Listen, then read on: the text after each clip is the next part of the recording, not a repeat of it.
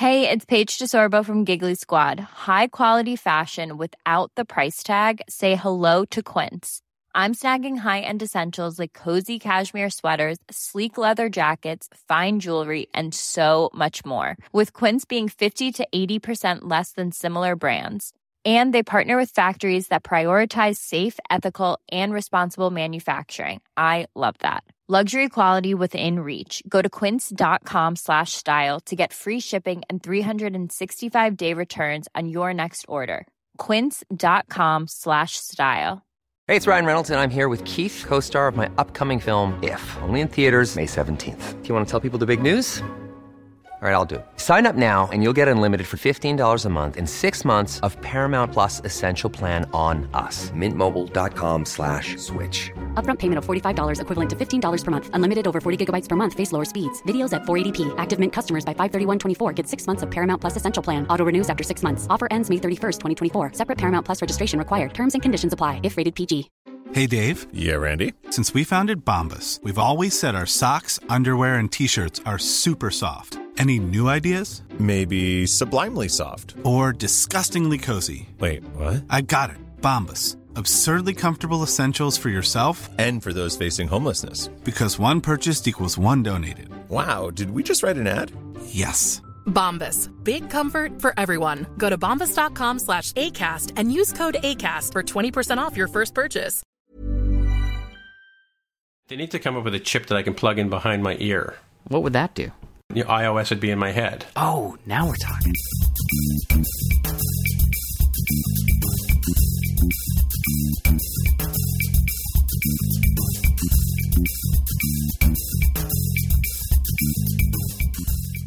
So, hey, everybody, welcome to episode 64 of the More Than Just Code podcast. My name is Tim Mitra. I'm in Toronto, Ontario, and I'm joined once again by my co host in Whitby, Ontario, Aaron Vegh. Hi there.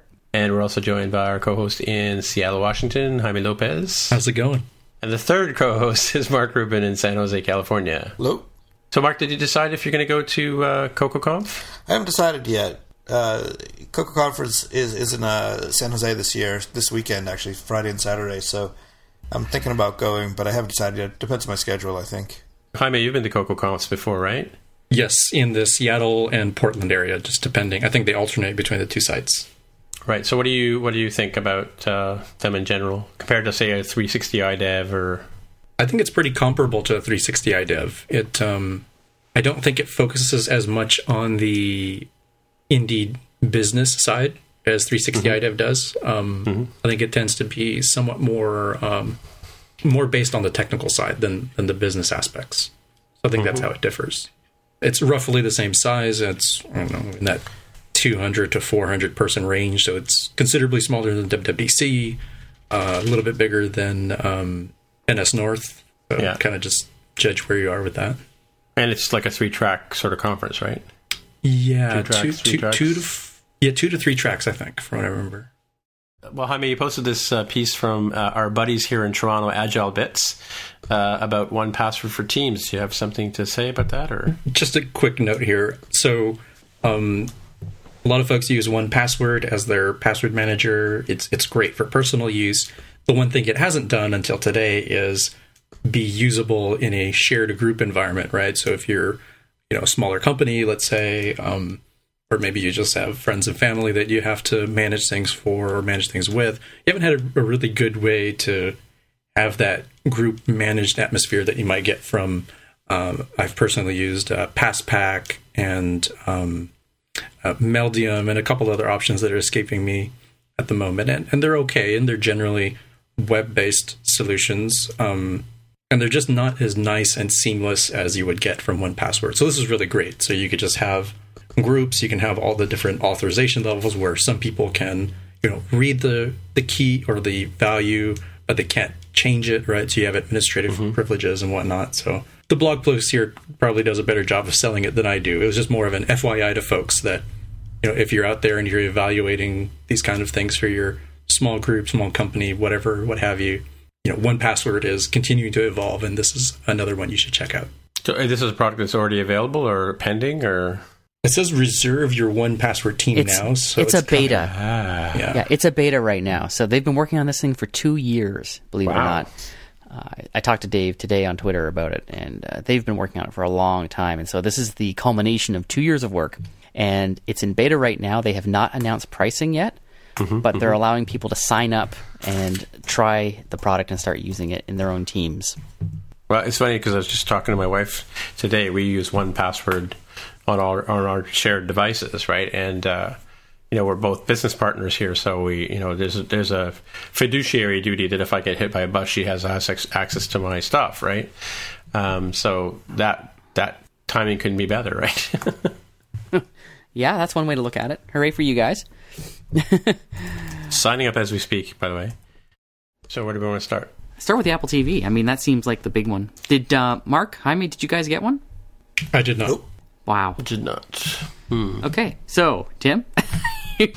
well, I, I- I can tell you that. So I, I've, uh, of course, I you know downloaded um, um, PCalc, and uh, thanks to James Thompson for giving us. I asked him to give me. A, I couldn't figure out how to take a screenshot on the Apple TV. I'm thinking of all the devices we've had. We've, you know, since Adam was a boy, we've been able to take screenshots on our Macs and then on our iPhones as well. And I foolishly asked the Siri remote, "How do I take a screenshot?" And it said, "Hold down the power and home button at the same time." Power. Yeah, well, because it's answering for iOS, Right. Right. so, um, yeah, there is no way to take a screenshot on the Apple TV other than plugging in a USB cable to it. And the, the, the online suggestions are, in my opinion, are comical. They say download Xcode. Yeah. Right, and then you know sign up for you know go to the Apple Store, download Xcode, and then take a screenshot with Xcode. When you can just as easily plug in the USB cable and open QuickTime and do a, a movie recording and, and get it off there. So, so I got a, I got a screenshot of forty of um, from to do peek out because I thought it was funny because we were talking about it on the show last week, right? Sure. But then I tweeted to James, who's you know seven hours ahead of us, and he so he sent me his six, seven, Five. he's in five, whatever. Eh, It's daylight savings time. We- We're all confused. Okay.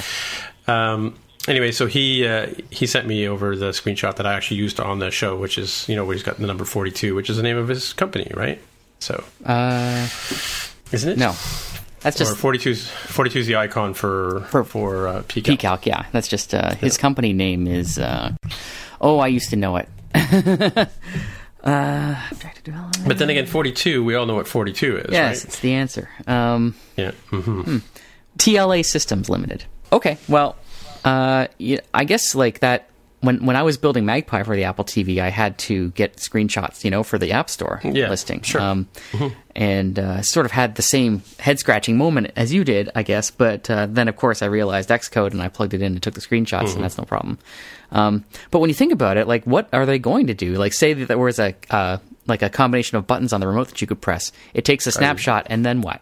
How do you oh, get it? yeah, where does it go? Well, know? wouldn't it? Yeah, couldn't it save it into your photo library like every other app on like your the iCloud system? photo library, the one that it apparently doesn't support on the Apple TV. Oh, Oh, okay, right. sick burn! right. There's no iCloud photo library. I, I lied. Uh, Mark, you asked me about that last week, I think. Yeah, Yeah. Uh, and I and I said it did. Um, I'd only browsed it fairly quickly. The, uh, the the Photos app on the Apple TV, and uh, my photos were there, but not like all of my photos. Uh, so it fooled me. Uh, there is no iCloud photo library support there. No Apple Music there. Um, so some odd omissions. But So what photos do you see if if they're not the ones in in iCloud? it's my photo stream. A photo stream. okay. Yeah, my photo stream. Uh, confusingly, of course, you know anyone who can right, keep track yeah. of all of these different photo streaming products from Apple Yeah. should get a medal. God, Mark, you sound awesome.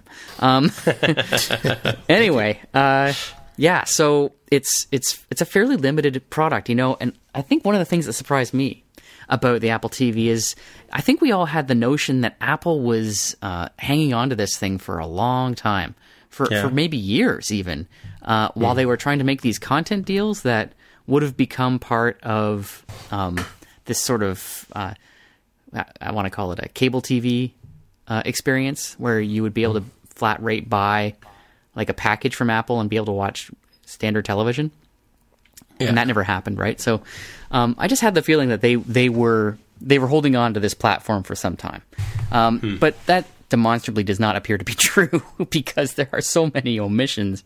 You know, um, like take for example, Emissions, emissions in terms of apps or emissions in terms of features or just Functionality. Oddities? Uh, yeah, you know the oddity, things that are okay. missing. You know, like you know the the amazing setup process Um, Right. So oh yeah, using your iPad or your iPhone. yeah, you get your sure. iPhone out and you you hold it near the Apple TV when you first start it up, and it and it you you work the initial setup through the iPhone in your hand. Yeah, Uh, it picks up all your Wi-Fi settings. Exactly. everything you don't have to like enter the password. It is magic. It's amazing. Um, Mm-hmm. But it stops there. At that, after that, you can't use your iPhone at all to control the Apple TV. The remote app But- doesn't work. Also, you can't pair a Bluetooth keyboard with it. Oh really? That's another Okay. omission. Hmm. So that's I. You know, this stuff is all coming. Obviously, like there's there's no question Yeah. in my mind this is going to happen, but it hasn't happened yet. So. So they haven't been sitting on this for a while. They've been they've been rushing it out the door just like they were with the watch and Yeah. with every other platform.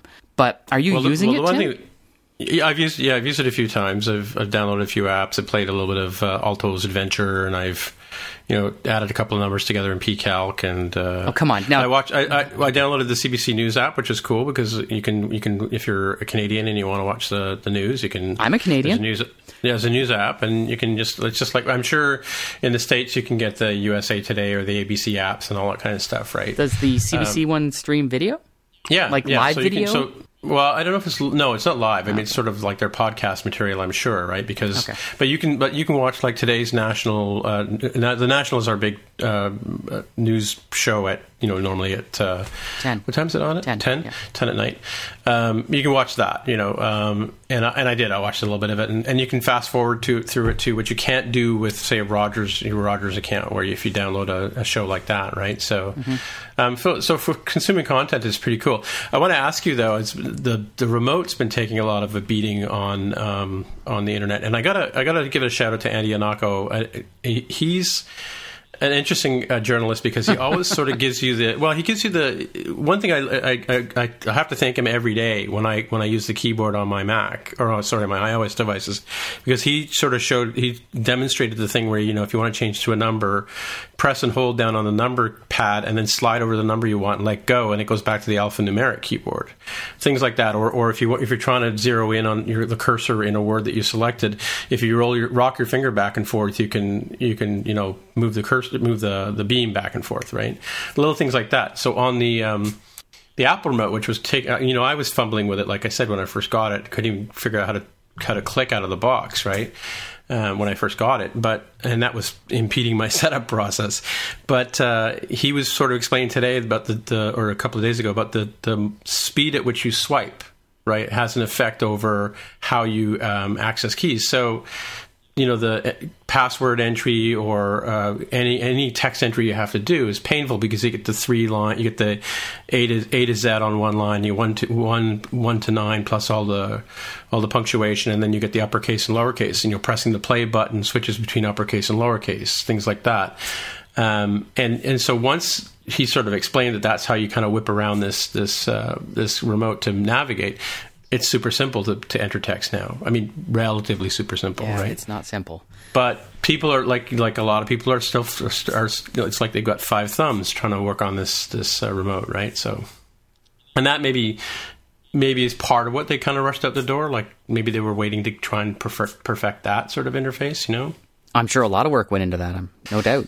I mean, it's it's a very refined uh, user user interface. I think. Mm-hmm. I, I really like the the sort of the tactile feel. You know. Yeah. They appear to have spent a lot of time on the tactility of the UI, when the way you can move over that trackpad, which has a sort of tactility to it, if you will. It's, it's a little rough, right? Yeah. So if you move your thumb along that, and then the way that focus moves between elements on the screen, it sort of has a tension to it as you move from one to the other. You can feel it for sure when you're moving slowly, right? And it goes away when you move quickly.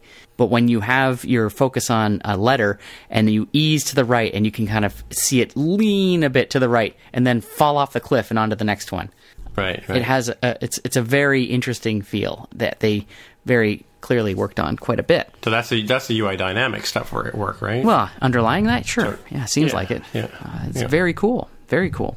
Uh, but there's stuff missing, obviously. Um, see, you you um, have plugged it in, I guess. Yeah. Tried Yep. it, and Yep. but it's not it's not uh, sort of replaced anything in your house. I take it. Oh, it's replaced my Apple TV, like period. Okay. Like, uh, like, well, so here, here's another thing. Here's another pet peeve of mine. I'm, you know, been a Rogers customer for a long time, and they've got the Rogers box. You know, I used to buy their their PVRs, and just because I'd rather buy it out and have them pay them, you know, twenty dollars a month for the next 10 years or whatever. But I, I, I, have the Xbox 3 and, and I also have a Sony Blu-ray player and I have an LG TV. And when I, if my, everything's off, right, and I fire up the, the Blu-ray player, no matter what inter, in, interface is, is the active interface on my TV, the, there's a or SimpLink or something like that, that switches the interface to the HDMI port that the Blu-ray player is plugged into right? And so when so then so it's a, you put a disc in, start watching, where you go.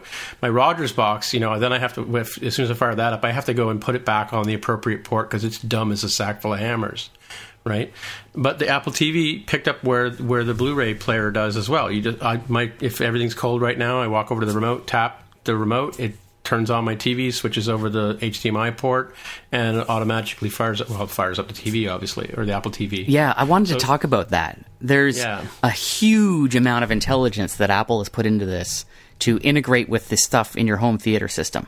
You know, one of the things that kind of blew me away uh, was how I was able to immediately uh, control the volume of the TV set. Oh, really? Uh, yeah. With with the Apple TV remote, and oh. this like in this case, like the, the, I had it plugged into a TV in my office, which is not my main TV. It's just one that I I have there. Mm-hmm. Uh, this week, I moved the Apple TV uh, into our living room and replaced the Mac Mini that was there. Oh, and wow. so it, it is now our our family's main media consumption device. Mm-hmm. Uh, in our case, the uh, we don't have cable, so uh, our Apple TV is is the only thing that we have. So, can I ask a question? Just okay, go ahead. I don't, I don't, mean, don't mean to interrupt you, but um, do you use Plex? Yes. So, have you installed Plex yes. on the Apple TV now? Okay. Yes, I have the Plex Carry on. Um, the thing, the thing that we found, uh, or that I found rather, was that uh, the Apple TV can learn other remotes. So I have the uh, the, the TV in my my living room, and mm-hmm. I also have a sound bar, and it's a Sony sound bar and a Samsung television. Uh, bought before I realized how much I hate Samsung. And God, they're so terrible. anyway, they make good TVs and VCRs. Yes. Yeah, this TV was actually made before they, their whole, you know, we're going to copy Apple's uh, iPhones all over the place, and yeah. so this this was some years ago. There's this technology called CEC, which allows uh, home theater devices to sort of communicate with each other, and allow, and, and is the foundation of Apple's Apple TV's uh, control over uh, the volume on the TV and the power of it too. So put your Apple TV to sleep, and the and the TV turns off as well. Right. Mm-hmm. You wake it up, it turns the TV on too. Uh, one thing that I wasn't able to control out of the box when I plugged it into my living room TV was the sound bar. It's a separate thing connected by an optical cable, so ah. the, the, the Apple TV couldn't see it. But you can get um, the Apple TV to learn uh, a different remote. So it has a UI where you go and add a remote, and then hold up the soundbar's remote for volume, mm. push the oh, volume yeah. up, and it learns it. Push the volume down, it learns it, and you're done. It was mm. super simple. And from that point on, I didn't have to use that remote to control the volume on my soundbar. The Apple TV remote does it. Right. The only thing it doesn't do is turn my soundbar on when it's off. Yeah. So that for that reason alone, I have to keep it around. But the TV remote is in a drawer now. It doesn't need to be there at all. Very exciting. Well, it's like it's like me, my LG remote. I keep it in. I keep it on the side table with my other remotes, um, which I you know primarily use my Rogers remote to control my my set desk. What do you call those set top boxes? Set top box. Yep. You know, so I have it there because every now and then something will uh, the turn the turning on sequence will get out of whack. Or, Exactly. Or I'll have been watching a Blu-ray f- movie and the Rogers box is too dumb to move it over. And Yep. yeah, you can you can reprogram your Rogers remote, but every time the batteries fall out, it forgets everything. You know.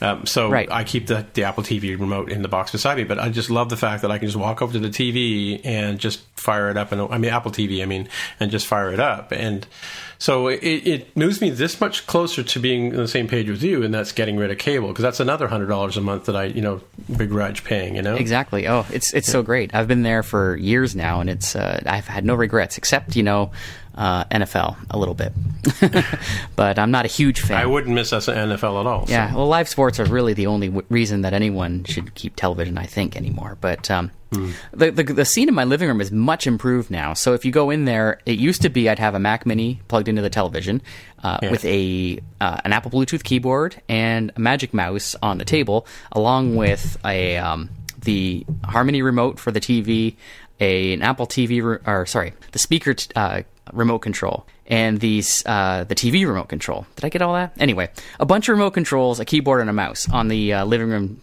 table.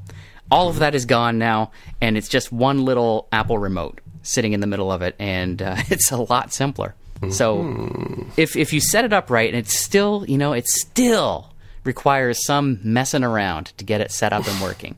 But out of the box, it is remarkable how how much work has gone into just getting it all working together. And I think if if um, if we're missing features in other places, I think it's because Apple spent a ton of time in this spot.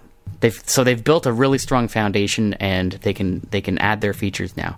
Here, here's the funny thing though, is that it obviously doesn't work for everyone. You know, when when you said that it's been panned all over the internet, um, Sure, yeah. yeah, and well, I mean, I'm talking about Twitter primarily, and, and the journalists, like you know, the, the That's exactly what I'm talking about too. Yeah. Um, I saw a link from Daring Fireball tonight about uh, a, a podcast with uh, Jason Snell and Mike Hurley, I believe. And they spent some time uh, roughing up the TV setup experience because for them it just didn't work that great. Why? Uh, you know, reasons. uh, home theater reasons. Because there are so many diverse pieces of equipment out there, and who knows Right. what situation you're in. For my for my example, uh, it worked very very well. It's not perfect, but it worked very well. Uh, but it obviously won't do that for everyone. Well, I mean, the one the one thing we should talk about with the Apple TV, especially as iOS developers and people who have an interest in making money off of selling apps Ha! on the on the quote unquote air quotes app store. Must be some What other do you think store. about the process of finding apps on the Apple TV? Obviously, it needs work. It needs work. It's absolutely crap. Yeah. Yeah, it's uh, For those of you who don't know, the only way to find apps on the App Store is you go to the App Store, you switch over to uh, the featured page, if you will, and there's a search, right? And the search is again that long alphanumeric search bar, and you have to know the name of the app you're looking for.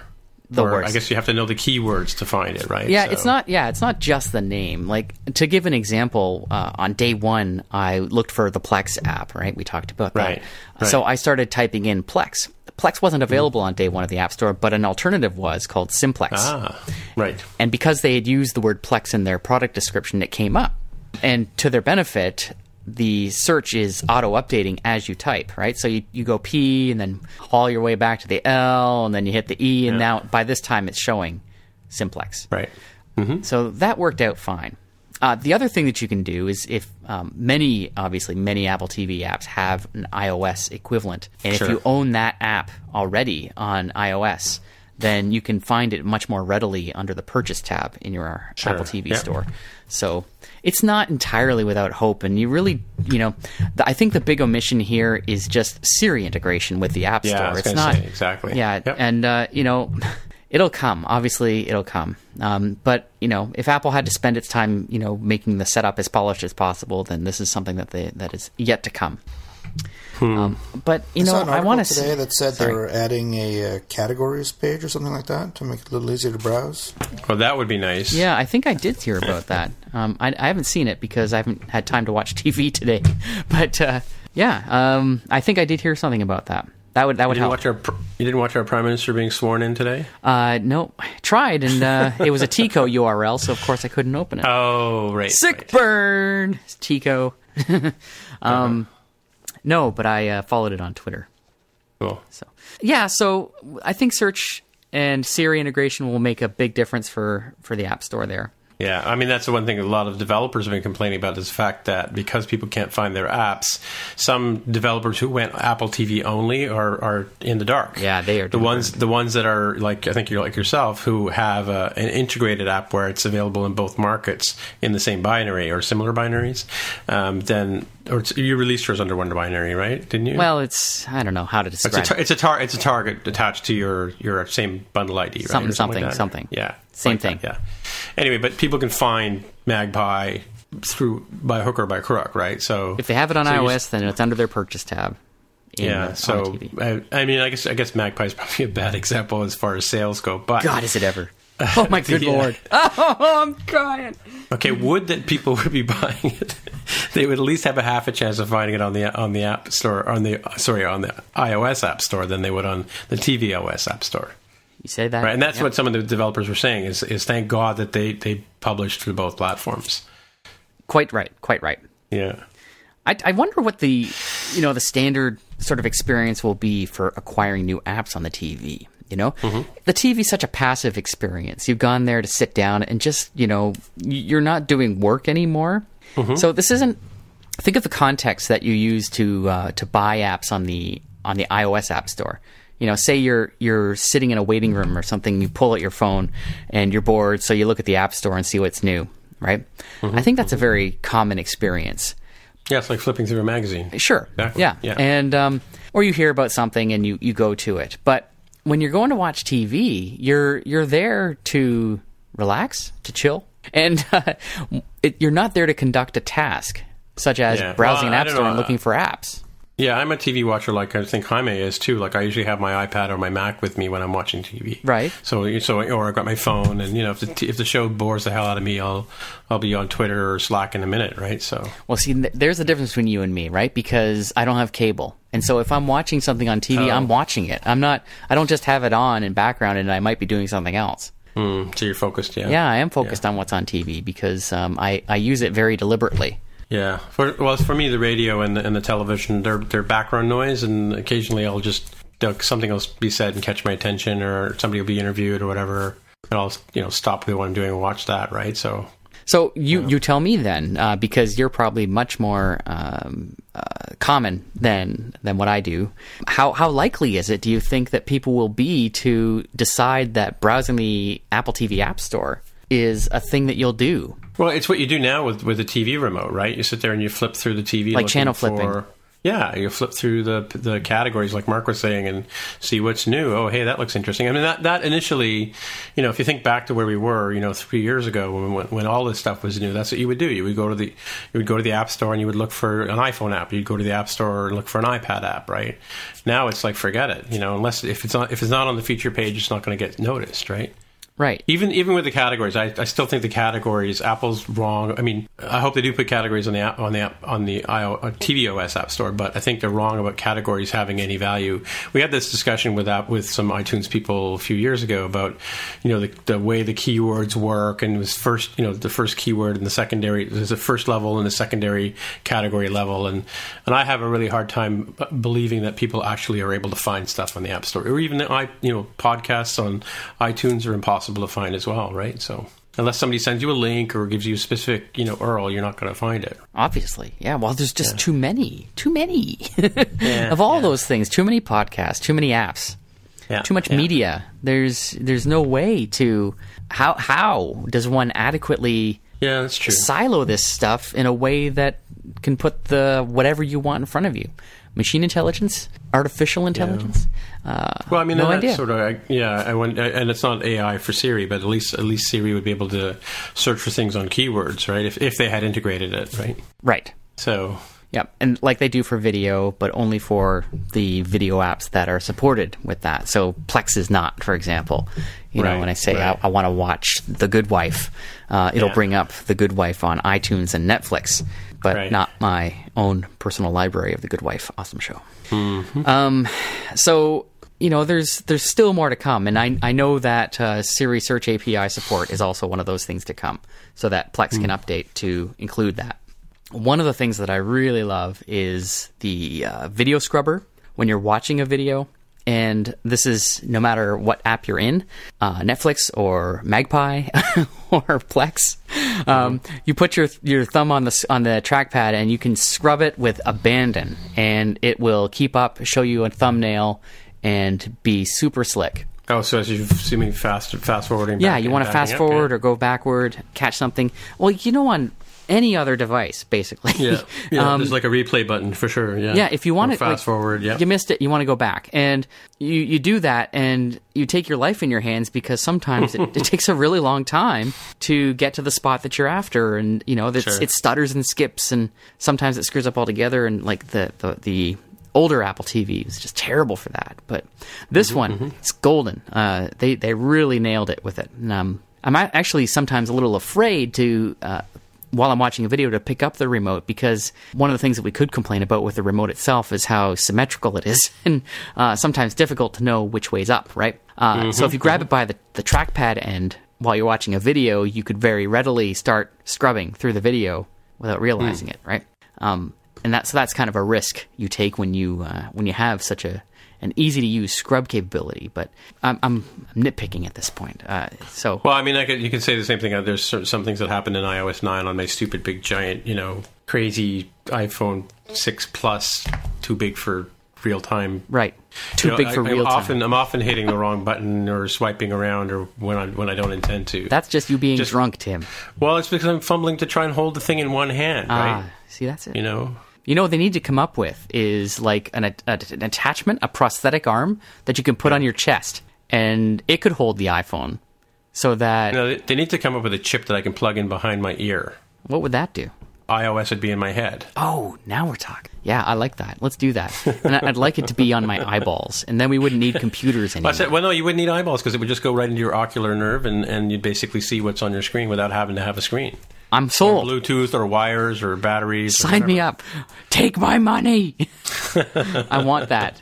You, you know it's coming. Yeah, I do know it's coming for sure. yeah, yeah. But I want- So how would Apple the, market what's such the a thing? line on the TV? If you were not a developer, Oh, sorry. is this something you would again. buy? it definitely is an upgrade from the existing Apple Oh, TV big for time, sure. Yeah. big time.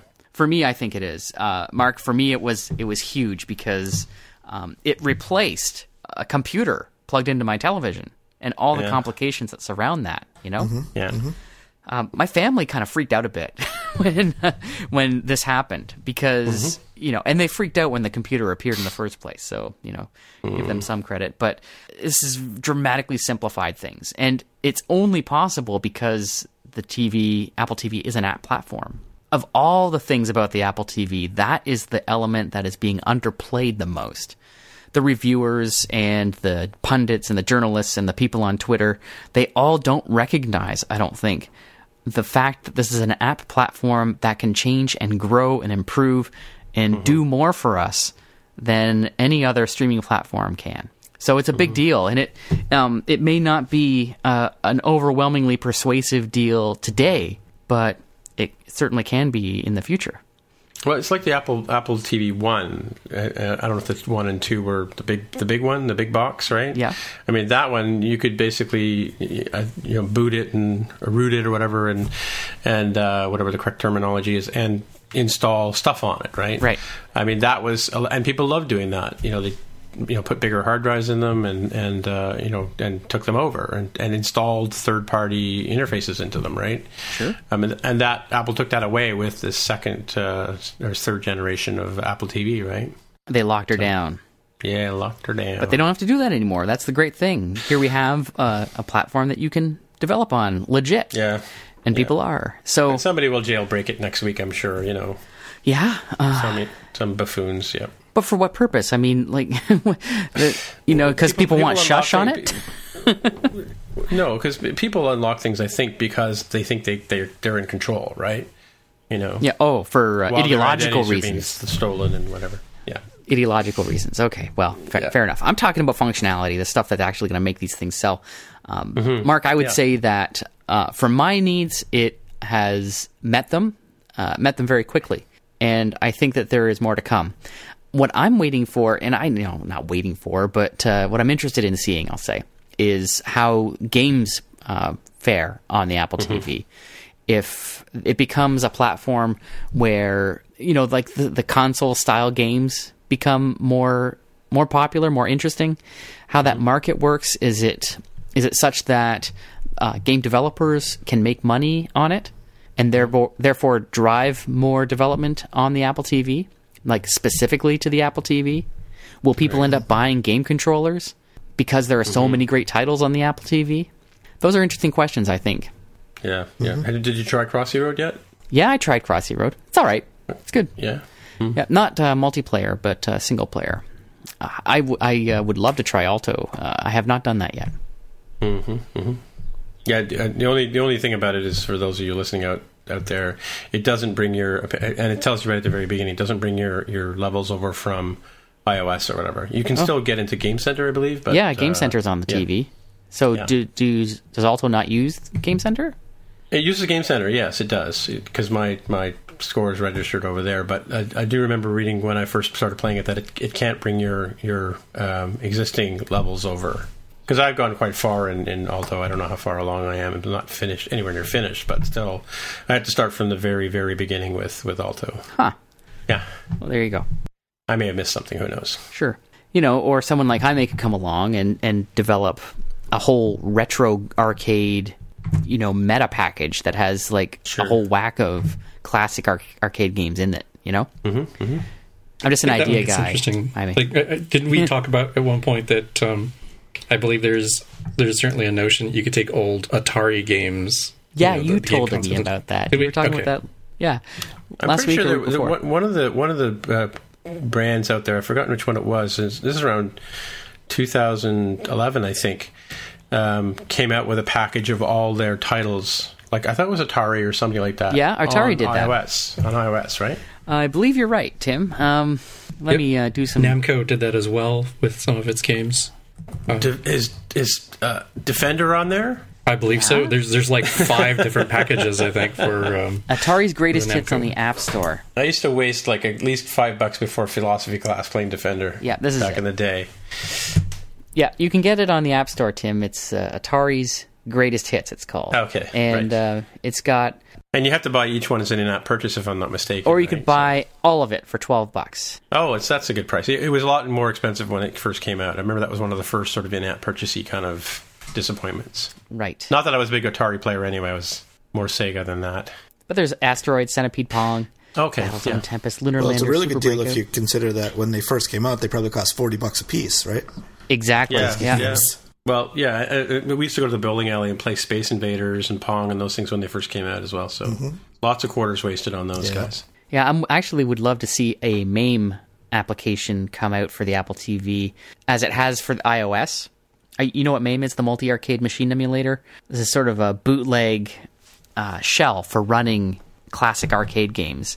Uh, Not just Atari, but uh, Super Nintendo and Sega and you know various other uh, console Yeah. platforms, uh, including arcade games like you know the the big arcade games and and so every once in a while, one of them appears on the uh, iOS App Store because it slips through somehow. and then uh, Apple finds it and then shuts it down. But if you've gotten it in time, then you, you have it, right? Right. So uh, I'm waiting for one of those bad boys to appear on the App Store for uh, Apple TV. And so then we could have a classic uh, multi arcade machine emulator with your own ROMs that you can get from the internet and play all these great games. Purely for research, obviously, not not you know, not for fun. So otherwise, um, you know, I'd say overall happy with the Apple TV. Uh, it has improvements to be made, obviously, but um, overall, I like it a lot. Yeah, I'm regretting having. I just literally bought a second Apple TV just before the announcement. You know, Uh-huh. um, at WWDC. Yeah, so I've got. I've actually got a, a spare Apple TV here now. Yeah, I've got one too, and uh, I don't know what to do with it at this point. Um, Well, I moved one. I had I bought a second one for upstairs, but now I've got I've got three floors of TVs. I can put one up on the third floor now, and well, sounds like you're all out of problems. except for the fact that I, they don't have the fancy new remote. No, that's right. Anyway, yeah, and- and I'm also thinking about. I was telling my wife the other day I want to get a small TV or downgrade. You know, upgrade one of the TVs upstairs, and so I have a smaller 19 inch here to, on the desk. So, it, so I, when I'm working developing on stuff, I don't have to haul over to the big TV around the in the living room. So yeah, that good point. So we want to talk about iPad uh, Pro. iPad, iPad Pro. Pro. Have you guys got anything to add to what I've got posted there, or no? I think I'm just- I'm super excited. Any, anybody else excited about this? Is it just me?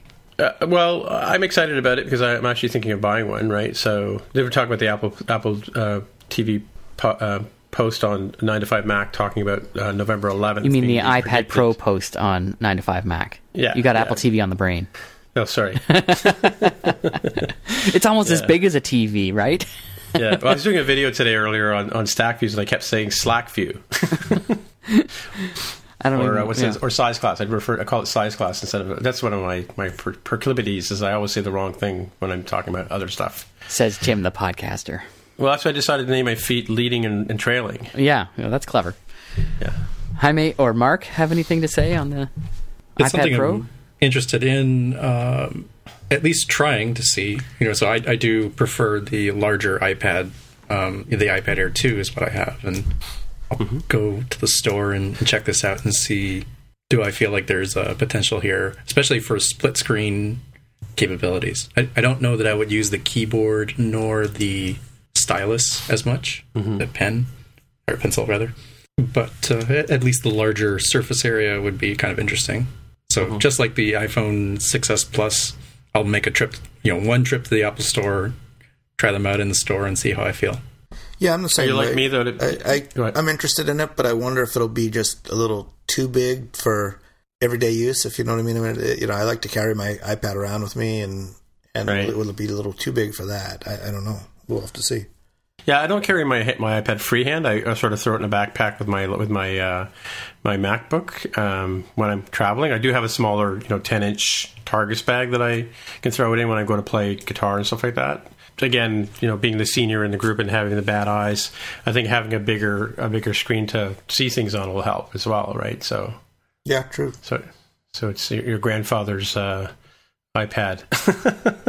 I'm trying to find the pricing. Um, it's not on Apple's oh, it's a, site. I, iMore had a iMore had an article on it. Um, try there. Okay, I, I found a different uh, site, but uh, it's saying here this is US dollar pricing, 32 gig and 128 gig configurations. So nothing in between those two sizes. Right. Yeah. Yeah.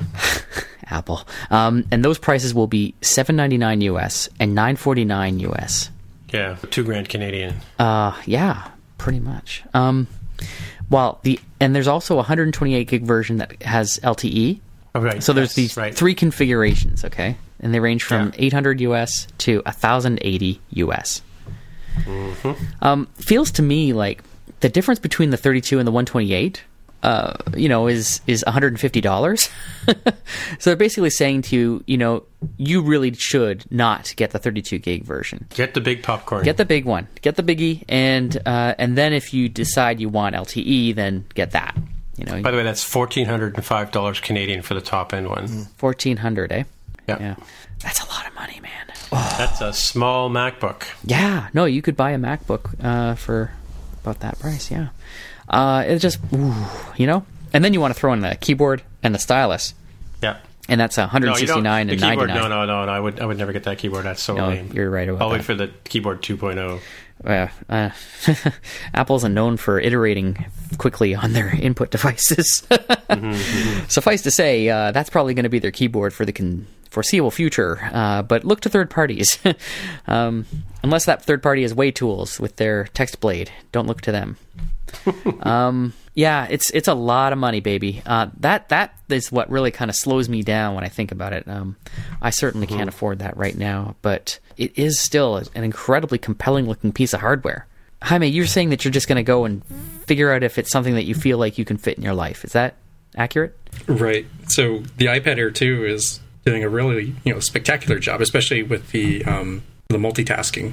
Which uh, I'll take a little side note here that thankfully Evernote finally updated for that. So maybe they Oh, did that in anticipation of the iPad Pro. I didn't look at their release notes, so that's Hmm. nice. So everybody benefits from that. Uh, who, you know, who can do multitasking, not just iPad Pro users. But that is a nice little segue into how I would end up using this. Right. So I use Split View a lot for calendar and uh, Twitter or Safari, Evernote to a lesser extent because it was kind of a hassle to do a little slide over. But now if I can have Evernote you know, side by side with Safari, you know, grabbing notes for the show or collecting interesting you know, notes for myself, I I think that would be really nice. And it would be a whole lot nicer if you could have two side by side views that are really you know, nice and spacious that I think the iPad Pro would be able to have.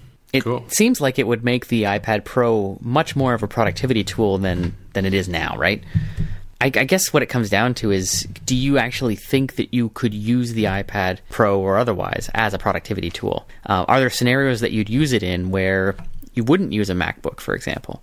Yeah, I don't know. It's hard to say. Well, I, I was going to ask too. I guess as a se- sort of secondary question, do you think this is the 17-inch MacBook of of old of the old days? You know, like uh, I wonder how many of those they sold because they were they were around for a number of years, but then they got rid of them. Right? They were pr- pretty much cafeteria trays by the time they were uh, when you were walking around with those, right? So yep. True.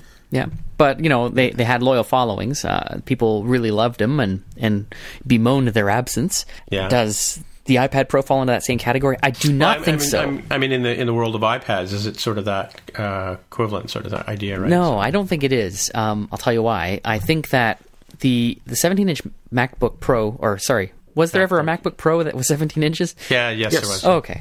Um, didn't know if that was a PowerBook thing. Um, so you're one of them.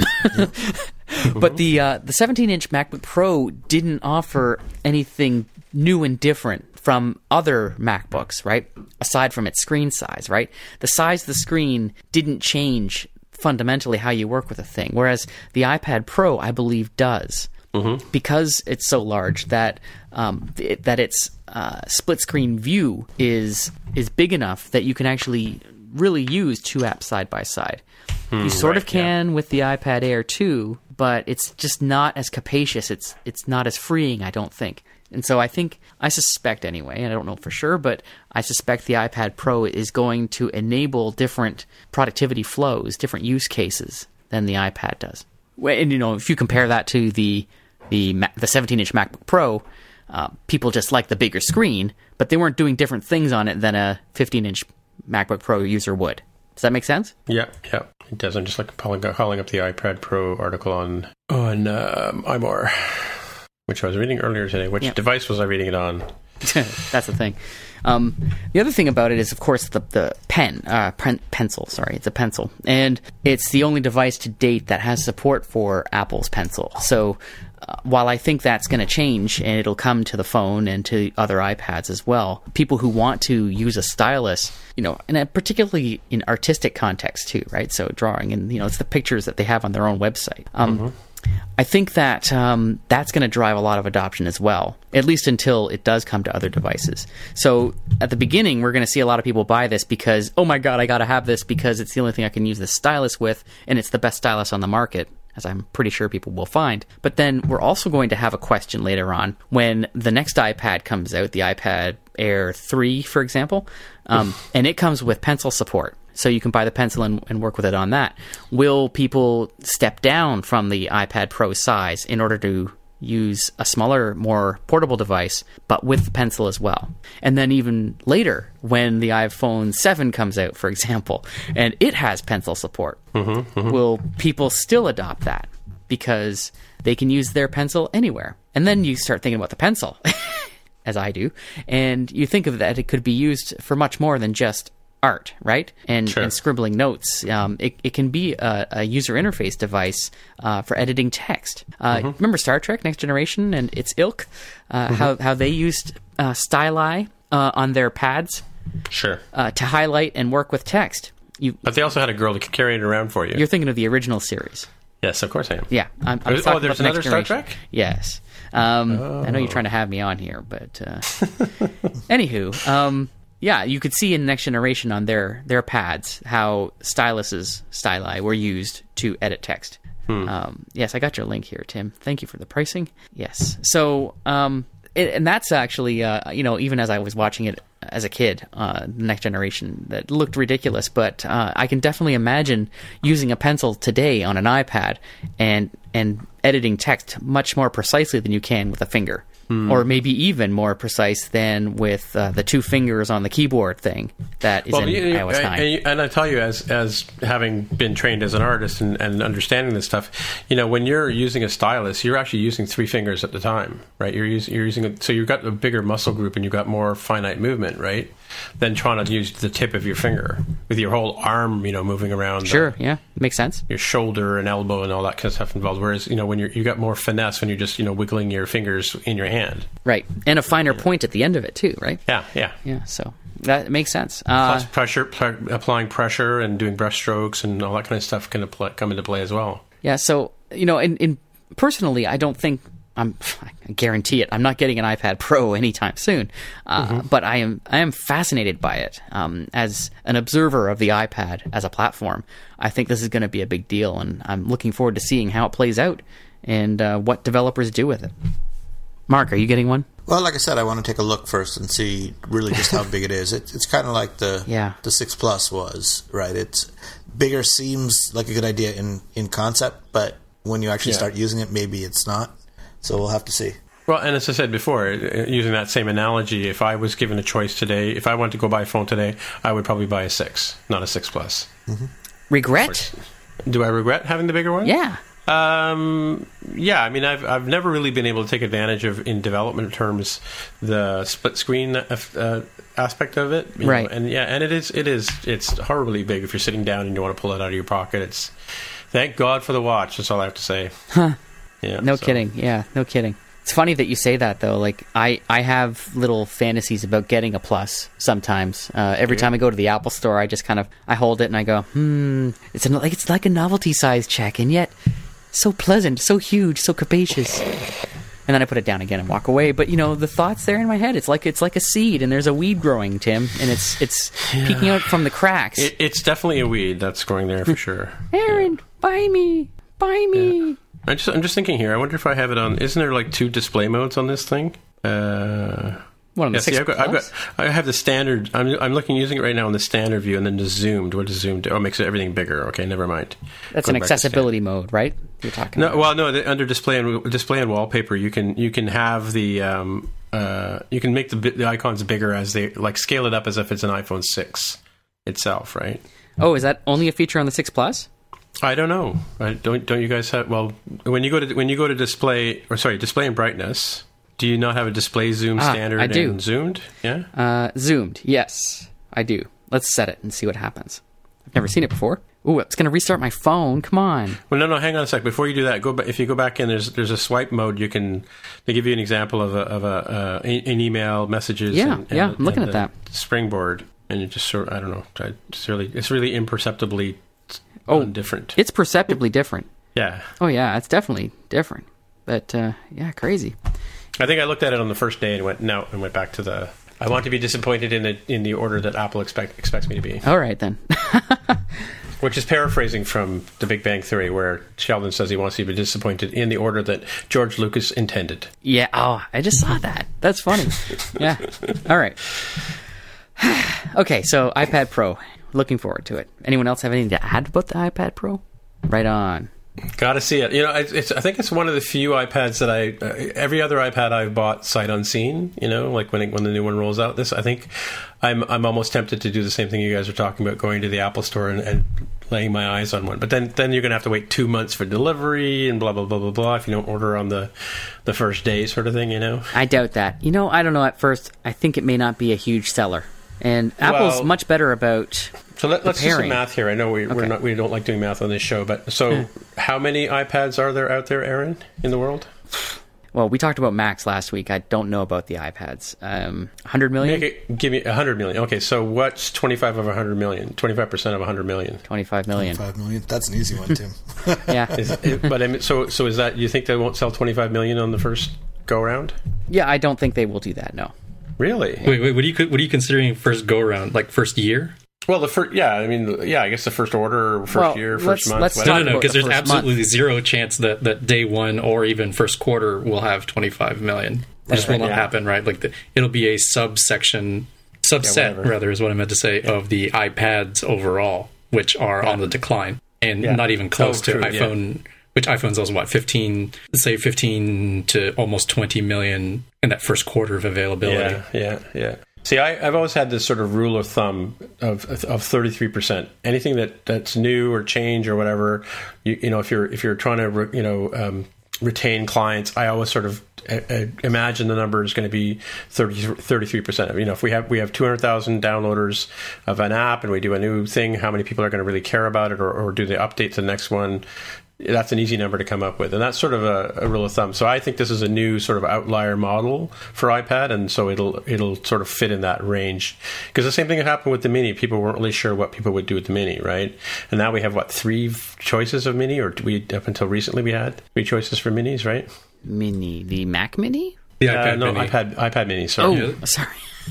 iPad Mini's a little different though. I think Yeah. just like the the six plus uh, and the six, which Yeah. You know th- those both iPhones, there was a market need market desire for larger iPhones. Yeah. Um, yeah. I think the Mac, sorry, the iPad Mini, there was also a need and a desire for a smaller version of the iPad. Yeah. Right? Something Yeah. a little bit more portable, something closer in size to like the Nexus 7. But I'm, I'm not sure that there's a huge amount of clamoring for a larger iPad.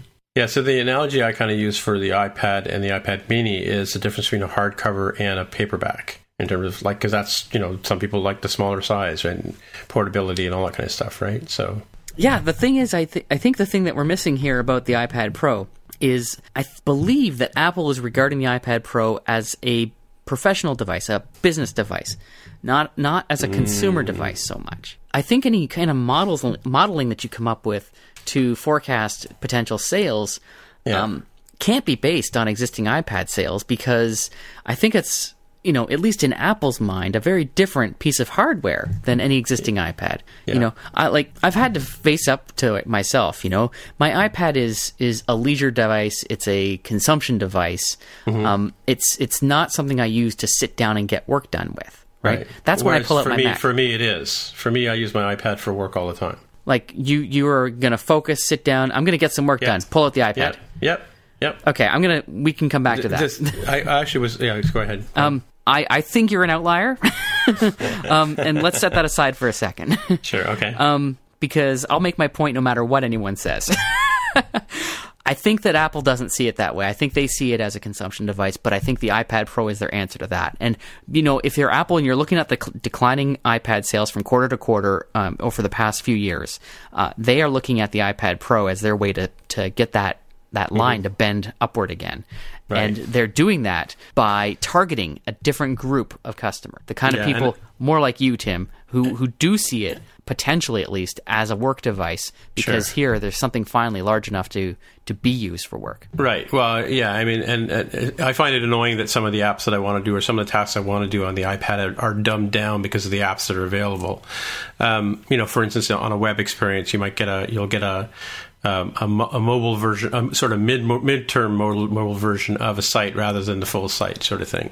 Um, I was going to say something else too. You were I going to forgot what it probably. I was hoping you were going to tell us about how you use it for real work. Oh yeah, I mean, like like for instance, this this uh, this weekend I had to transcribe some videos, so I had my wife's twelve inch laptop playing the video back, and I was actually keying in copious amounts of text on my iPad using the the digital keyboard, like the on screen keyboard, which I know you can't believe because you're a touch typer, right? No, I, I, I can sit down at the on-screen keyboard and hammer away at that. But Yeah. you know, at the end of the day, if I've got like a this amazing 12-inch MacBook in front of me right now, Yeah, uh, yeah. that is a I don't have one far superior device to an iPad for what you were talking about. Sure, sure. But then I'm also, uh, you know, more visual and, and you know would work use my iPad for Photoshoppy kind of stuff and sketching and what have you as well, right? So But the software is not really there for that, is it? It, it is and it isn't. I mean, it depends on how you use it. You have to, you do have to use. It's like the old days. Like, don't forget, I started back in in the '80s, late '80s with Macs, where you Me forget five- that? Come on. when you had to have five different programs to do one simple task, right? You know, um, you, do, you do part of the app, part of the thing in one in Letraset Studio, and you do something else in Photoshop, and then you go over to Illustrator, and then you finally put it all together in Quark. I mean, like you know, coming from desktop, you probably know what I mean, right? And that's kind of sort of what it is now. Like you know, if, like when I'm doing the podcast notes, I'll I'll use my iPhone six plus because it's big enough or I'll use my iPad or if I'm you know if I'm sitting on the couch and I'm working I, I tend to want to work with my iPad and and the like I said the only the only thing for me is Xcode doesn't run on my on my iPad. You know, If Yeah. I had an Xcode dumb or light or whatever, and I could do you know sixty percent of what you could do in Xcode, I would do it on the iPad. If if you had if it, if they came up with an Xcode Xcode light that had you know code completion editing, and you and and you could sort of do builds, let's say, or, or you know sort of dumb down uh, compiling. I understand that you can't compile because it's not a proper computer, but if I was able to use my iPad to actually work on code, I would. Well, there's no reason that you couldn't, right? Why couldn't it build software? Why couldn't That's it? because the, the ID. Yeah, exactly. But there's well, no, there is, there is, there is the. Um, I asked a, a friend of mine who's written compilers. Uh, it has to do with the sandboxing of you can't on a Mac you you you're not restricted by by the compiler. It runs at a different level than than the application you're in, sort of thing. Uh, well, the compiler is a separate program from the Yeah. one that you're running. Yes, that's true. But Yeah. you know, if you're Apple, you can break those rules, and they do. That's true. That's you know, true. so I think it's certainly possible. And never mind that, like you could use the um, the uh, what are they called? The Xcode. I'm thinking about uh, within Xcode now. You can you can outsource uh, compiling to other. Oh, oh, yeah, like the like the uh, the uh, um, what do you call it? Robots? Uh, The bots. bots. yeah. Bots. Yeah, use Right. Yeah. So you could have a build computer that was not your iPad, uh, Right. but some other Mac in a closet somewhere, and you could outsource the building to that and have it spit back a, a binary that you could then Sure. run and test on your device in a sort of simulator. Anyway, you know, like yes, this could certainly happen. There could be an Xcode for iOS, and I think that one day there has to be, right? Yeah. Yeah. Um, so. That would be amazing, but uh, there's still this the screen or size Logic issue, Pro or Final Cut Sure, Pro. I all mean, that like those stuff. kind of tools, you know. Right. You know, there are ways that, like for instance, with Logic, I, I, I learned a couple of weeks ago. I haven't done it yet, but you can actually use your your iPad as a remote display and have like your mixer panel, for instance, on your iPad while you have your your stream or your uh, tracks up on your on your big screen on your on your Mac, right? So. I think in your case, Tim, uh, a larger screened iPad may be exactly what you're looking for. Yeah, or, or even yeah, and it would be ideal if I could use both iPads at the same time, like use the big one for one thing and the smaller one for another task, right? Like So- cooperatively running the same app. Well, you know, and back when the iPhone first came out, remember we had all those Bluetooth games where you could, you could, you could, you and I could be playing that that thing. I forget the plane, the game where flight control where you landed your planes on the on the runway, and I could fire planes at you, and you could fire planes at me, and you know, it added a sort of another level to the whole play, gameplay thing. So, like, there's ways of of communicating between two separate iOS devices, running the same app or similar apps, right? Sure. Like with with app groups, for instance, um, you know, you can you can message, you can share, have shared containers and stuff like that, and so you, there's got to be ways, and that may be where all this things like uh, uh, app groups are going is the ability to to have multiple apps to do different things, right? Man, that's crazy if you think about it. Because you know, like here's a here's a very simple example uh, of multitasking in iOS. Right? Mm-hmm. Um, I'm watching Major League Baseball. I'm watching baseball games. I miss baseball. Um, in MLB at bat, It's only been a week, or how, when, did the, when it was the World Series over? We're not talking about that anymore. Um, painful. So So it's been like a couple of weeks since baseball's been dead for you, huh? Is that where you're going Yeah. with it? yeah, Yeah, it's, it's so, golf season now. Yeah. back then uh, it was it was me watching videos on my iPad, but I wanted to watch Twitter as well. So my my multitasking setup was iPad in one hand and iPhone in the right hand, right? Yeah. and, and you know these aren't the you know apps are not related, but it's this is me using iOS to multitask. Sure, yeah. Two devices, and you're proposing the same thing, except Yeah. you're you're talking about a developer saying, "I'm going to assume that you're going to have two devices, two iPads, and I'm going to take advantage of both those screens, and I'm going to uh, use Bluetooth or CloudKit or something so that they can both talk to each other and Mm-hmm. cooperate together as you're working with it. That's crazy. It's madness. I know. No, I love it. but it's crazy. Well, I- can tell you before the iPad came along, I would I would regularly have two or three computers at one time running, and I would be you know screen sharing between one and the other. Back in like in, in that crazy 80, 90s days when things took process took really long times to run, I would network over to one machine, start a process, go back to the other one, keep working on that while the other one cooked its thing, right? Like Or crashed. well, no, uh, yeah, but I mean, you know, back in the day, like if you if you wanted to do like an auto tracing on, an, on a file in Illustrator, you kind of set it to auto trace, and you went and had a good long lunch, you know, and then you came back and, and realized, oh yeah, it crashed an hour ago. I have to start over again. But Right. you know, the point was you could do that, you know, so you would regularly start one process on one computer and then go to another while while the pro- the processor compiler or whatever it was doing in the background took its time on those poor little 6800 processors, right? Yep, those are the days. mm-hmm. So, who knows? I, I think that was uh, that's a fascinating idea. Uh, so maybe see if someone jumps on top of that one. Yeah, yeah. Meanwhile, November 11th, you're going to be at the Apple Store seeing if this iPad Pro is for you. Well, do you think that's the date, or is it is it officially announced? Or No, it's not officially announced. It's uh, it was said by Mark Gurman, uh, so it is. That's what it's going to be. really. Yep, you can take his shit to the bank, and they will they will trade his shit for money. Wow. Not seven hundred ninety nine dollars, but my goodness. Um, enough to to count on November 11th. Huh. I'm betting betting it's a Tuesday. No, it's a Wednesday. It's a week today. Next time we record, 11th, we'll yes. know. Yeah. And then you'll have been in the Apple Store, and you can tell me. Yeah, it's always seven seven days after my wife's birthday. Hmm. There you go. So we'll have a look for it. Maybe we can talk about it next week. Maybe, maybe we'll all have been to the Apple Store and looked. I mean, like I like I literally went to the App Store, Apple Store, and I and I walked up to the lady and I said, "Do you have the new trackpad?" And she said, uh, "I don't know. Let me go look in the back." And she, the poor girl, brought it out to me and handed it to me and went, "Here you go. What do you think?" And I went, "Oh, I guess I better buy this now, right?" What did she pull it out of the box? No, she no, she she gave the you a they, box. they weren't even on the shelf. It was like the day they were announced or the day they were Oh. put on the store. I would happen to be down at the Apple Store down at Eaton Center, and I asked if they had one because I went to see what the what, the, Yeah, yeah, what yeah. the deal was, and you know, touch and feel and all that kind of stuff. And maybe they had a display model somewhere. They didn't. They literally had just arrived. So you got And, uh, guilted into buying one. not so much guilted. You know, it's like one of these things where it's the FOMO, right? I mean, ha- knowing that the device is out there and it's within a reasonable amount of money that I could spend on something, Reasonable I would money. I would be sitting here going, I really want to buy one of those things. I really want to buy one of those things. I really want to buy one of those things. So, the minute I was in the store and she handed it to me, I kind of went, Yeah, two hundred bucks. Here we go. FOMO. Yeah. No, I don't know what that means. What is that? Fear of missing out. Oh.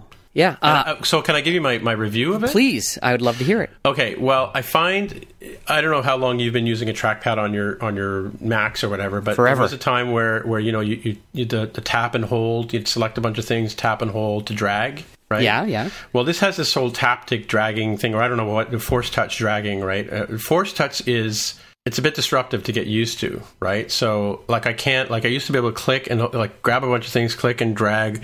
In fact, I still have my other trackpad on the desk here for when I get really pissed off, right?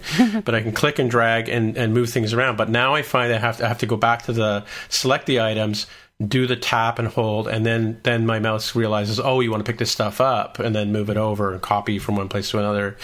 It's it's it's invasive in in programs like Logic that seem to have hooks for it but don't really work, and so strange things happen when you try and select things. So it's taken me about a week to get used to the difference between a traditional trackpad, like desktop trackpad, and this one. So, but I, I do like it. It is it's much more solid. Um, you know, it seems to work pretty well. I, I've only had to charge it. I don't think I've ever char- had to charge it more than once, right? So, and I've had it for two weeks or however long it's been out. Hmm.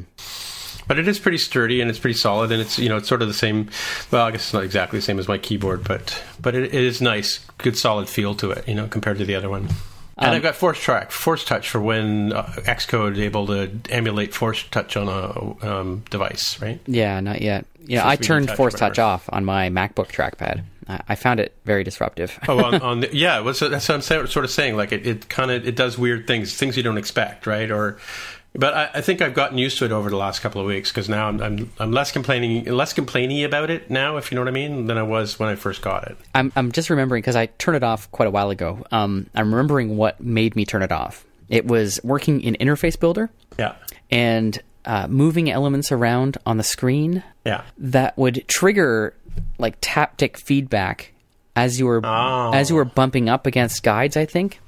right. So Oh, okay, and yeah. to my my finger and my feel, I couldn't distinguish between a bump against a guide and me letting go of the trackpad button. Ah, So right. I would inevitably let go of the trackpad button and drop the element I was trying to move, and uh, I had still been holding on to it, and it was super confusing. And I, I Mm-hmm. spent several days at it, could not train myself out of that feeling. Yeah, yeah. Hmm. I, I ended up having to turn it off. Very frustrating. So you know, and it works fine without the force touch. You don't need force touch. It's it's just a nice to have. It's not, and sometimes it's a really not nice to have. Well, the Force Touch is, is like a right click, right? If I'm not mistaken. Well, no, no, it's a totally separate gesture. Yeah, I'm just trying to force touch something. Oh, you know what it was? You have to go into the Apple Apple apps like um, Pages. Yeah, with Pages it does. Yeah. yeah. Pages it does. Like if you hold, if you force touch on a word, it um, it opens the dictionary and stuff like that. So it's kind of weird. You know, I have right click for that. Yes, you do. but this is like directly into it. But you know, So now, can we speculate about the watch pricing? Sure. Sorry. Okay, so so anyway, this this uh, article that was written here about uh, the Apple Watch discounting pricing. It's not going to be on the edition or the or the Hermes versions or whatever, but the smaller sport sport watches and stuff like that are, are apparently going to be like fifty bucks off or something coming up soon. Um, and the speculation was that the watch is in trouble. But I can tell you from my experience with Apple hardware sales that usually, and, and I think one of the comments was about the fact that they don't normally bundle devices. Oh, I think what it, that's what it is. It's fifty dollars less if you buy it with a watch with a with an iPhone, right? There's a so if you buy it if you pair them up, uh, they'll knock fifty bucks off and so the speculation was that perhaps watch sales are in trouble, and uh, and the, the, the author says that you know it's very rare that Apple does bundle stuff, but from my experience with hardware sales, they often do bundle things together, like especially around uh, August, September, July, August, September, back to school. They do they do the back to school stuff, and they you know they used to have a deal where you could get uh, a, they would give you you buy a MacBook and they would give you a pretty much a free um, iPod Touch, which is like almost like a ten or twenty percent discount, right? Um, and you, there were some times where you could do like a mail-in rebate, and the mail-in rebates are, are, an old classic loss leader where you offer somebody the mail-in rebate, and a lot of people don't actually do the mail-in part. So you know you get the two hundred dollars or whatever they discount anyway.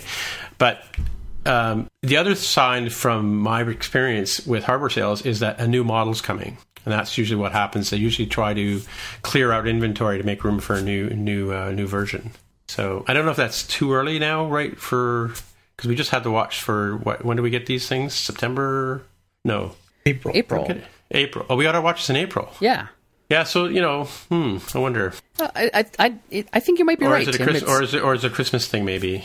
Well, it could be that for sure. Um, Apple definitely bundles uh, things into deals from time to time. There's mm-hmm. no question about that. So I, I, I call BS on this article. Um, and Apple is not announcing their, their sales numbers for watches, and uh, and that's that vacuum creates this kind of speculation, right? So, mm-hmm. um, and I think it makes a lot of sense. You know, why not bundle your stuff together and you know, make a, a very modest discount, fifty dollar discount, please. I mean, yeah, uh, especially when you think of the price point of a, what the oh, watch is. Exactly. Right? So, yeah, yeah, like it's uh, not that big a discount. So I don't know. I don't. I don't give this a lot of credit. No. I think a couple things could be happening here. One, uh, so let's let's just start up first before we get in, into that. That it's sort of weird for folks to to think, oh, like it's is it trouble or doom? Just kind of depends on th- this article is okay. I've, I've seen doom! worse ones. Which, okay, if you said, well, it's doom, it's like, but they're the number one smartwatch of all time already. Are they? Are yes, they? Like, yeah. it's not even close. They have like seventy five percent of the smartwatch market. Really? Right? Don't oh, get confused okay. with wearables, right? Because people will throw in like the Fitbit and other stuff, and ah. that's that's been around for much longer. It's a very different kind of market, and and they don't have, I think, more than thirty to fifty percent, perhaps. Right? But for smartwatches in particular, they're the, the number one with a bullet, and hmm. it would make you wonder, it's like, well, isn't Android Wear a complete waste of time as an entire category by that same, you know, by that same measurement?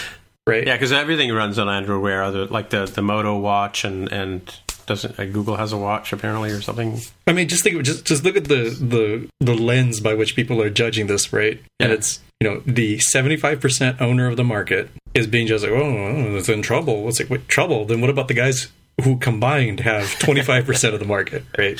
So let's Yeah, let's use yeah. that as a caveat. But be that as it may, I think the smartwatch and even wearables market as a whole is not very it's not very big. It's certainly not as interesting as uh, you know iPhone for sure. Um, just in and of itself, nor is it as interesting, even I think, as um, as iPad. And we've been talking about how that's gloom and doom and, and declining sales. Right, right. Um, so this kind of makes sense in a way of like, okay, look, it's it's being successful in its category, but maybe it's just kind of the fastest snail, right? Like they they need something to goose it up to get it to a broader community than just the early adopters, who by now just about every early adopter has it, right? It, they've caught they've caught up on back orders and everything. So it's Oh, taking have it to they? that next level, right? And that's why they've been doing all of those.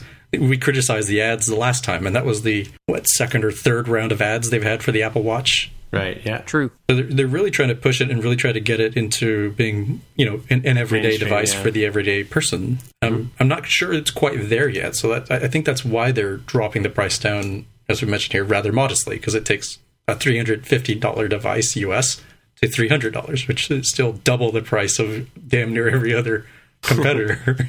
so it's not it's not a great discount. Uh, it's certainly an appreciated one. Fifty dollars more in your pocket. But uh, I don't know. So I, I'm, an. I'm I'm an owner of, of an Apple Watch, and it's it's an interesting sort of lifestyle. Like I still get people who either recognize it right away or Yeah. think it might be an Apple Watch and therefore are interested and ask. Um, so there's still some some amazement and enjoyment that people get, the average person. Um, But it's uh, I think it's really an accessory. Like I, you know, if I dropped one into a river and couldn't find it because it washed away into the ocean, um, yeah, I'd be sad and uh, but I wouldn't necessarily have to go out the next day or even that day to Right, go right. replace it like I would my iPhone, right? I'd immediately Yeah. have to do that. Yeah. I might arguably do that for my iPad, but I could wait a little longer for that because it's a lower priority device. This is also kind of like a, it's it's a satellite device. It helps enhance my life. It makes things nicer, but it's it's not a necessity. Yeah, And I, I go think days without wearing my watch. I don't know about you guys, but there's sometimes I don't even take it off the stand. You know, so but I do miss it if I go outside and I um, want to check the time or the weather or whatever. If I've forgotten to put it on, right? Hmm. I use mine. I wear it every day, without exception. And about- I, like you, Jaime, I'm not sure that I would run out that same day and get a new watch if I if something happened to this one. But uh, I would certainly replace it. Mm-hmm. Another possibility is that this is, if I'm not mistaken, the first holiday season since uh, Angela Ahrendts has joined the company, right? Right. So maybe she just has different philosophies on marketing and sales and retail than previous people did, and, and this is just part of that. It may be it may be nothing. Right, right, yeah, Well, Because I mean, there's lots of lots of different tactics just to get people in the door in the Right. retail world, BOGOs and and uh, discounted prices and bundles and that kind of stuff, right? Yeah. So Yeah, this kind of stuff is common in retail. yeah, yeah. Yeah, it- we're we're not at the BOGO day, you know. It's a buy one get one free Right. yet. buy a 38 and get a 42 for free, or whatever the size is. Let's go around the table like we usually do and see if anybody has a picks this week. And Aaron, do you have a pick? Yeah, I just found out this one tonight. Uh, Daring Fireball made a tweet about this, and it's called backchannel.io. This is a developer tool that allows developers to easily add a conversation feature to their their beta software. So if you are testing your application with a group of users, um, you know, through TestFlight, most likely, then you can use this thing called Backchannel, which is just an SDK that you drop into your executable, put a button, I presume, somewhere in your app, and it allows you to get feedback much more readily from your beta testers than you normally would. So if uh, a user testing your app finds a problem or gets an idea about how to implement something, they can very easily go to this back channel feature inside of the app itself and write you a note. And then you, as the developer, have access to all of the conversations with each of your users. And you can, like, sort of converse back and forth with them. Um, and another feature is when a user takes a screenshot when they're inside of the app with the SDK running in it, it can be automatically detected and posted to a discussion on Backchannel. So uh, it looks really neat. It was just launched today. Um, they have pricing. They're just kind of getting off the ground. Sure. Uh, if you're an indie developer, uh, you get unlimited channels and up to 15 users for $15 a month. Uh, for companies who are doing a lot of beta testing, uh, get 1,000 users for 75 a month. And then there are enterprise level, you know, where you got to call people. Yeah. yeah. How much money do you have? Um, Exactly. so anyway, uh, the SDK itself is open source and on GitHub. So some people appreciate that. Uh, otherwise, uh, it looks like a, a pretty funky little bit of functionality to add to your SD to your app um, when you're in the beta testing phase. Interesting. I think there's going to be a lot more services like this available for people. I think this is another channel for developers to, or making an income channel, if you will. You are not wrong. Uh, building like developers love to build for developers, right? Yeah, yeah. uh, because you know you're your own audience. You understand the needs so well. Um, Yeah, but there are a lot of such such things out there for that. Very hard to make money off of tools, though. Hmm. Having having been there, I can say that. right, right, right. Okay, cool. Uh, Jaime, do you have a pick? I do. Um, and where I might have mentioned before that, uh, you know, on the watch is not like a necessity device, and I think a lot of that ha- comes down to the features that come out of the box with the watch and maybe a handful of apps are kind of all I need. I don't really have a whole bunch of apps on the watch, and even of the ones I do have, I could probably remove plenty of them because I don't use them enough to warrant having them there. Right. So I, the compelling app story is uh, a bit difficult, but um, an app that I, I can recommend, at least one that I've found that it works for me, and I've, I've not tried any competitors, is uh, Grocery Shopping List by Capitan. Not to be confused with El Capitan, the macOS version. Mm-hmm. Oh, I'm sure they did that on purpose. Probably because the version one of this came out in like September. Looking at the history, so Sure. they knew for sure there was there was no mistakes. So it's an iPhone app as well as a, an Apple Watch app, and and the Watch app is the one I use, you know, of most interest because the iPhone app is is pretty straightforward. You go in and you add in kinds of things that you want. You can make lists for oh, I need groceries or I need to buy things for the party this weekend. And it's got a really nice, slick, just start typing and it auto completes with different, um, almost like tagged categories, right? So you could start typing, you know, DO and it's like door, dog food. Yes, dog food. And so, okay, great. That's in the pets category. And you can recategorize things if it turns out that it somehow didn't have something in its database. And then the watch piece is nice, I think, because it's really straightforward. You just go into the app, it shows you the list of things that you've got. You can very quickly check them off and say, yep, I got the apples, I got the pears. And it just kind of gets out of your way. It's not a snazzy app. It's, you know, it's not going to win a whole bunch of design awards, I don't think, but it gets things done. You get in, get out, boom, no fuss, no muss. So do you set the you set the uh, cat, the items in the categories on the phone? Like you create the lists on the phone and then check them off on the watch, or can you add things on the watch? Um, as far as I know, there's no way to, to add them on the watch. I'll have to double check the FAQ. There's no force touch option um, nor anything else. So it's really just a, well, not quite a read only experience, but all you can do is just like, you know, check, yep, got shower gel, got dishwasher detergent. Whereas, oops, accidentally tapped that one, tap it again. And instead of being crossed out, it'll, you know, uncross itself. So for text entry, do we have access to the to to speaking to Siri when we're doing text entry on a watch app, or Yes. is that only for Apple at this point? No, you can you can do dictation. In Yeah. fact, that's one of the things that a lot of folks recommend you do. Right, if you're going to Yeah, take any yeah. sort of text from the user, don't don't try to make a keyboard type experience. it's the No, wrong way to go. Use the Apple remote, Siri remote on your TV. Exactly. Hmm. Cool. Yeah, It looks it looks interesting. Like there's similar. It reminds me of um, of that. Uh, um, it's it's very similar to like a tags kind of experience where you've got like you, you have these tags that are. I guess if you're frequently buying croissants, you can just drag them onto the list. Is that the idea, or They're not draggable, or uh, you know, I could try it again. I don't think they're draggable. They're just more like tappable. so? Is that my list? Like the the stuff I see there on the screenshot on the App Store?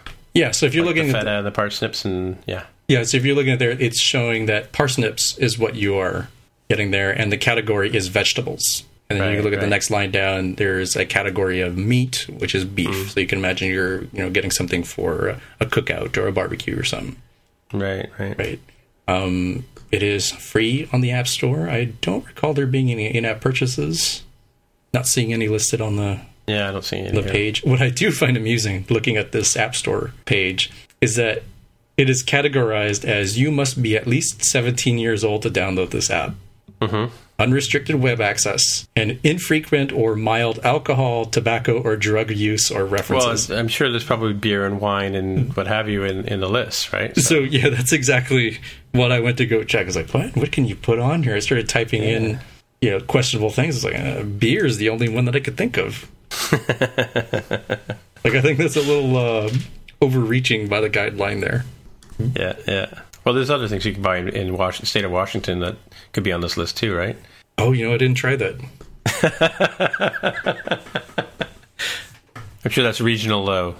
Has to do with your locale. Let's see, doesn't find weed about marijuana. no, no.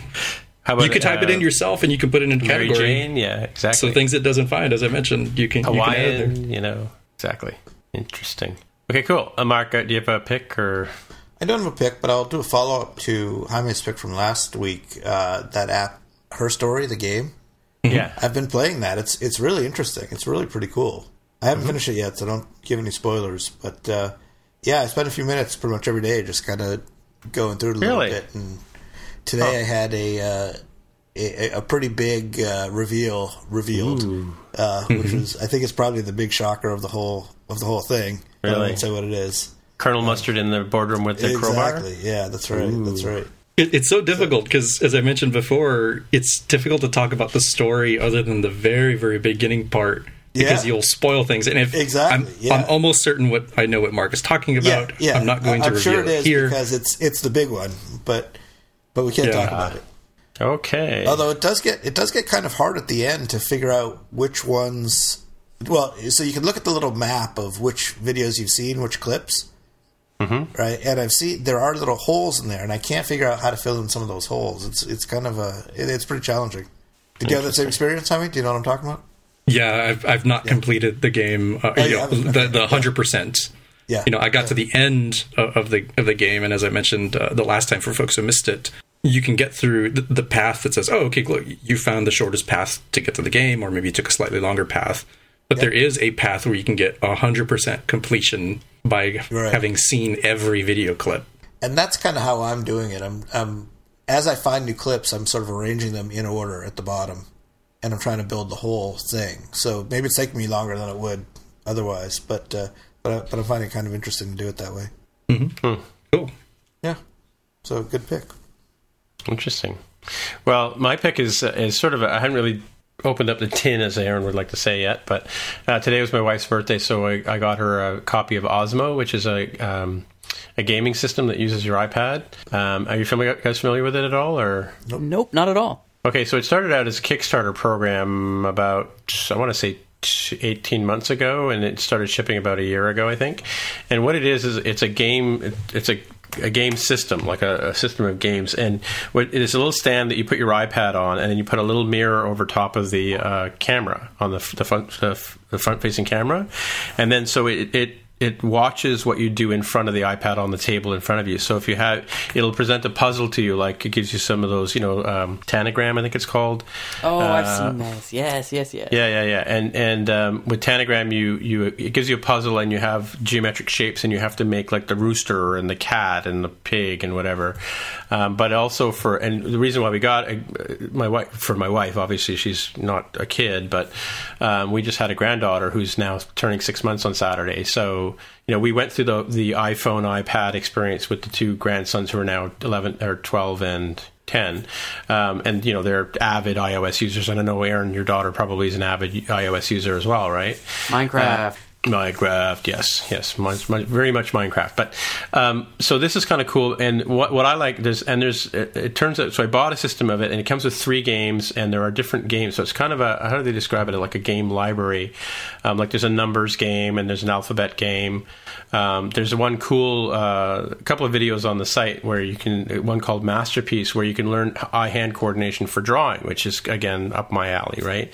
Um, you know, because a lot of people don't learn how to draw or they give up learning. They, they learn how to draw when they were kids and then they get discouraged in school and they give up on it altogether. I think anybody can learn to draw, but um, and it's just a matter of, of so you can take a picture, you can turn it into a line drawing, and then uh, it shows you the line drawing on the screen, and then you have a blank piece of paper in front of you, and you're actually drawing on the table in front of you while you're looking at the iPad, and it's showing you where you're making the lines, right?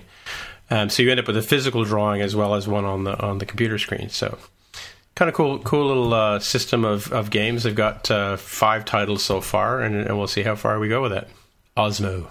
It does look nifty. Um, and you said this was a Kickstarter before, right? It was yeah. It started out as a Kickstarter, and then uh, I think uh, I'm not sure when it actually started shipping, but yeah. yeah well, as you can see here, Time Time co- uh, voted it uh, 2014's best invention of 2014. So award-winning game system. Coolio, eh? don't think the site works with Ghostery. Oh no, I've, I, no, I've got I've got Ghostery running. It's working Yeah, fine the, for me. the buy page doesn't load unless you turn off Ghostery. Oh, okay. Yeah, yeah, yeah, yeah, yeah. That may be true. That may be. And by the way, it's cheaper on Amazon than it was on the App Store, Apple Store. Shocker. All right. Okay, so that's it for the week. And so, Aaron, if people want to find you on the interwebs, where would they look? Well, normally I would tell you to go to Twitter, but uh, this week I'm looking for work. So, if you're interested in finding an iOS developer for contract, remote, uh, check out my website. It's innoveghtive.com and it's spelled with a trick, my last name, I N N O V E G H T I V E.com. That's my company's site, and you can learn more about me and uh, give me a call. Alrighty, and Jaime, if people want to find you on the interwebs, where would they look? Easiest way is on Twitter as at dev with a hair. And Mark, by email? Mark R at smapsoft.com.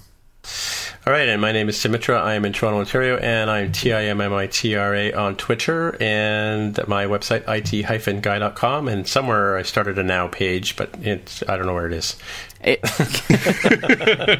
it-guy.com slash now? Is that what it well, you would think so, but I think I have to do a redirect because my uh, my WordPress isn't set up that way. So, but I did I, I do also have timmitra.com, which I use for uh, WordPress testing, and so I did a now page over there as well. So, anyway, that's it. all right. All right, we'll see you guys next week. Bye. Bye bye. If you want to find out more about the show, you can visit the More Than Just Code website at mtjc.fm. There, you can find the summary and show notes of each episode. We list links to the items we talked about on the show, as well as links to the apps on the App Store. If you like the podcast, please leave a comment on the website, and if you can, please write a review on iTunes. If you're listening on Overcast, go ahead and press that recommend button. It really helps others find out about the show. You can also follow us on Twitter. Once again, the podcast Twitter account is at mtjc underscore podcast. And if you'd like to support us, you can pledge any amount on patreon.com slash mtjc. Thanks again for listening.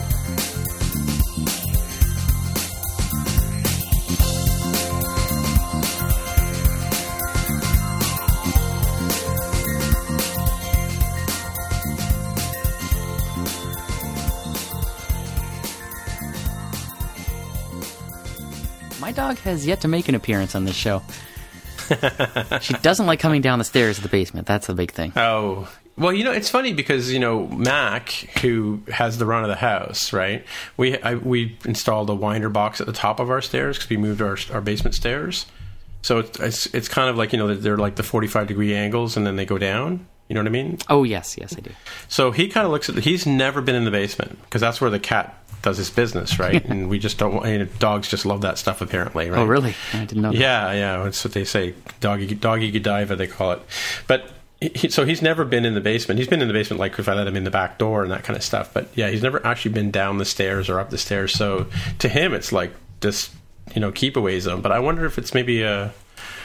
I can't imagine it's a basement thing. I'm sure dogs have been in basements before, right? Sure. No, in my dog's case, it's the stairs. They don't have backs, so it really Yeah. freaks her out when she looks at the stairs. Oh, right, they're open. Open. Yeah. Yeah. Oh, yeah. Planning for your next trip? Elevate your travel style with Quince. Quince has all the jet setting essentials you'll want for your next getaway, like European linen, premium luggage options, buttery soft Italian leather bags, and so much more. And is all priced at 50 to 80% less than similar brands. Plus, Quince only works with factories that use safe and ethical manufacturing practices. Pack your bags with high-quality essentials you'll be wearing for vacations to come with Quince. Go to quince.com slash pack for free shipping and 365-day returns.